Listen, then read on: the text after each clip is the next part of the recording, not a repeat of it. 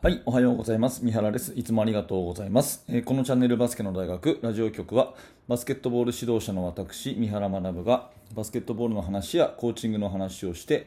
一日一つあなたのお役に立つお話をお届けしている番組です。えー、本日は8月の11日水曜日ですね。皆様いかがお過ごしでしょうか？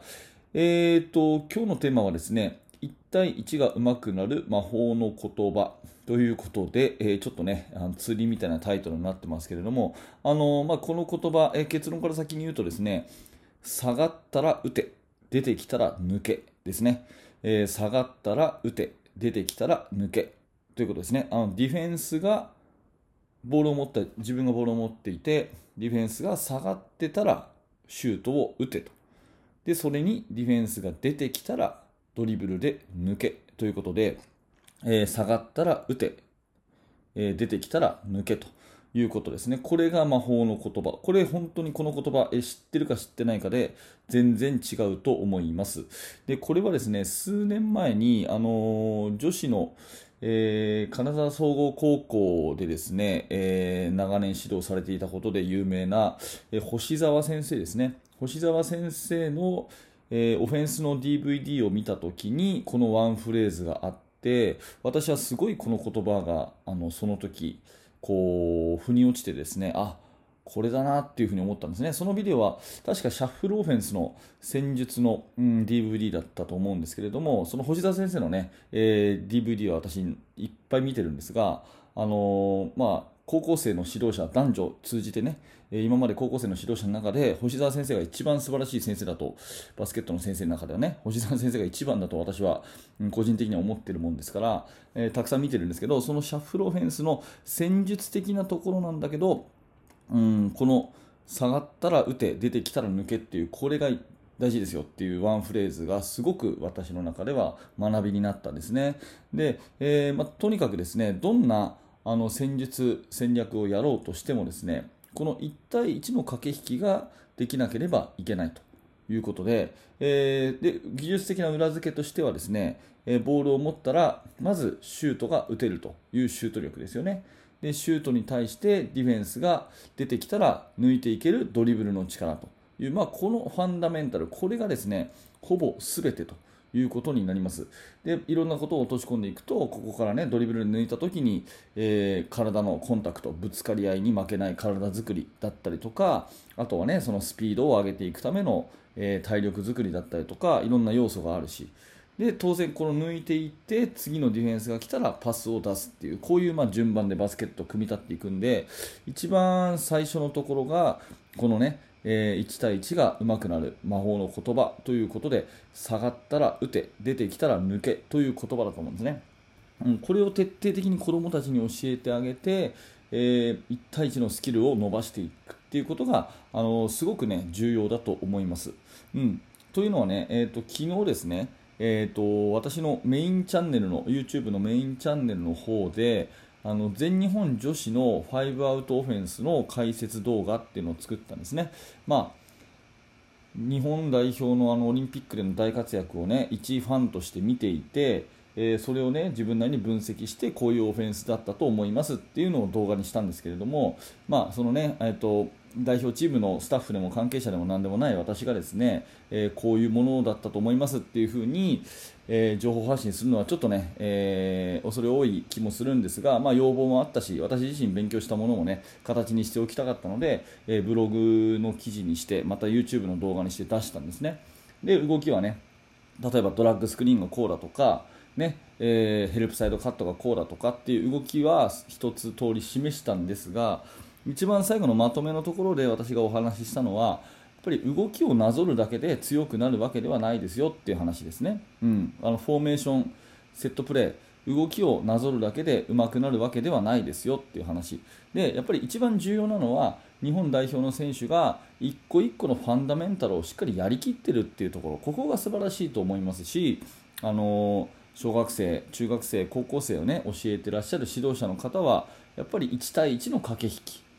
っていうものをまずはしっかり教えていくっていうことがすごくすごく大事だと思いますっていうそんな話で締めくくらせてもらったんですね、まあ、このラジオを聴いている方は多くはですねその動画見ていただいたのかなと思うんですがまだの方はぜひね、えー、動画見てみてください。あとブログの記事もね、えー、7000字ぐらいの結構、えー気合を入れて書きましたのでいつもね私は、えー、1記事大体2000字前後ぐらいで書くんですけれども、まあ、今回はねちょっと気合を入れて、うん、気がついたら7000字ぐらいになってましたので、えー、読み応えのあるブログになってますのでぜひその辺も確認してみていただきたいんですが、まあ、どんなフォーメーションをやるにしてもですねやっぱり1対1ができないと、うん、得点にはならないし1対1で崩していくから初めてですね、えー、ノーマークができるというところだと思います、まあ、そんなんで全日本女子のあの素晴らしい活躍もですねその動きとか合わせとかあるんだけどその根底にあるのは1対1の駆け引きであってでそのじゃあ1対1の駆け引きを若い、ねえー、子どもたちのうちからですねこう伸ばしていってあげるっていうのが一つ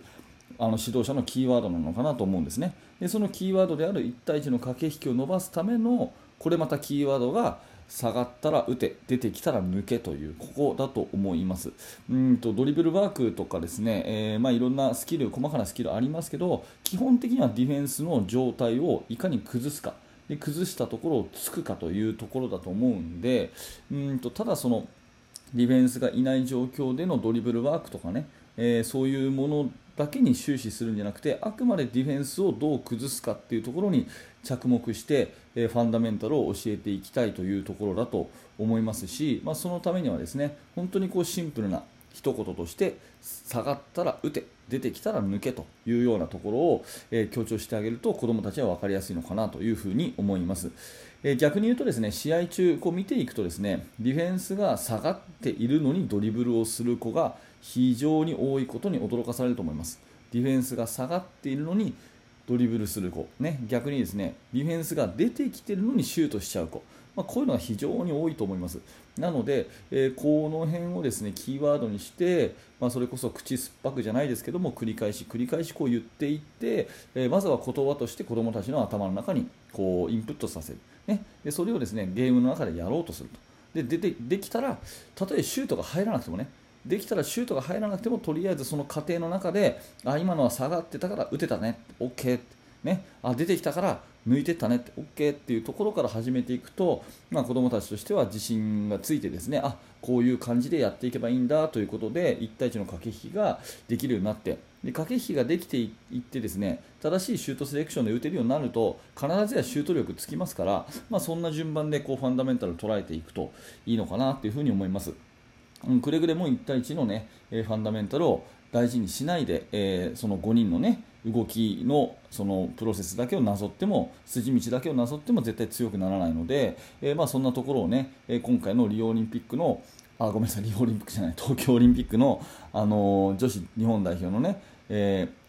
ゲーム分析をまあ私なりにしてみて一つの結論としてやっぱり1対1が大事だよねという当たり前なことに改めて気づいたしその1対1が上手くなるための魔法の言葉は、えー、昔星沢先生が私に教えてくれた、えー、下がったら打て出てきたら抜けという言葉であるということで、えー、これを聞きのあなたのね何らか参考になれば嬉しくな嬉しいなと思います。はい、ありがとうございました。えー、このチャンネルバスケの大学ラジオ局はいつもこんな感じでね、えー、毎朝バスケットボールに関するお話をしております。もし面白かった、興味が持てたという方がいらっしゃったら、えー、ぜひですね、チャンネル登録のボタン、ま、並びにポッドキャストのね、フォローをしていただいて、また明日の放送でお会いしましょう。え、そして現在ですね、無料メルマガ講座というのをやっております。こちらはバスケットボール指導者の方に向けて、チーム作りについてのノウハウを私から2日に一遍メールでお届けするというサービスです。もちろん無料になっています。え、最初の1通目でですね、YouTube では公開していない練習メニューの作り方という、えー、特典の動画もプレゼントしてますので、まあ、それだけでもね、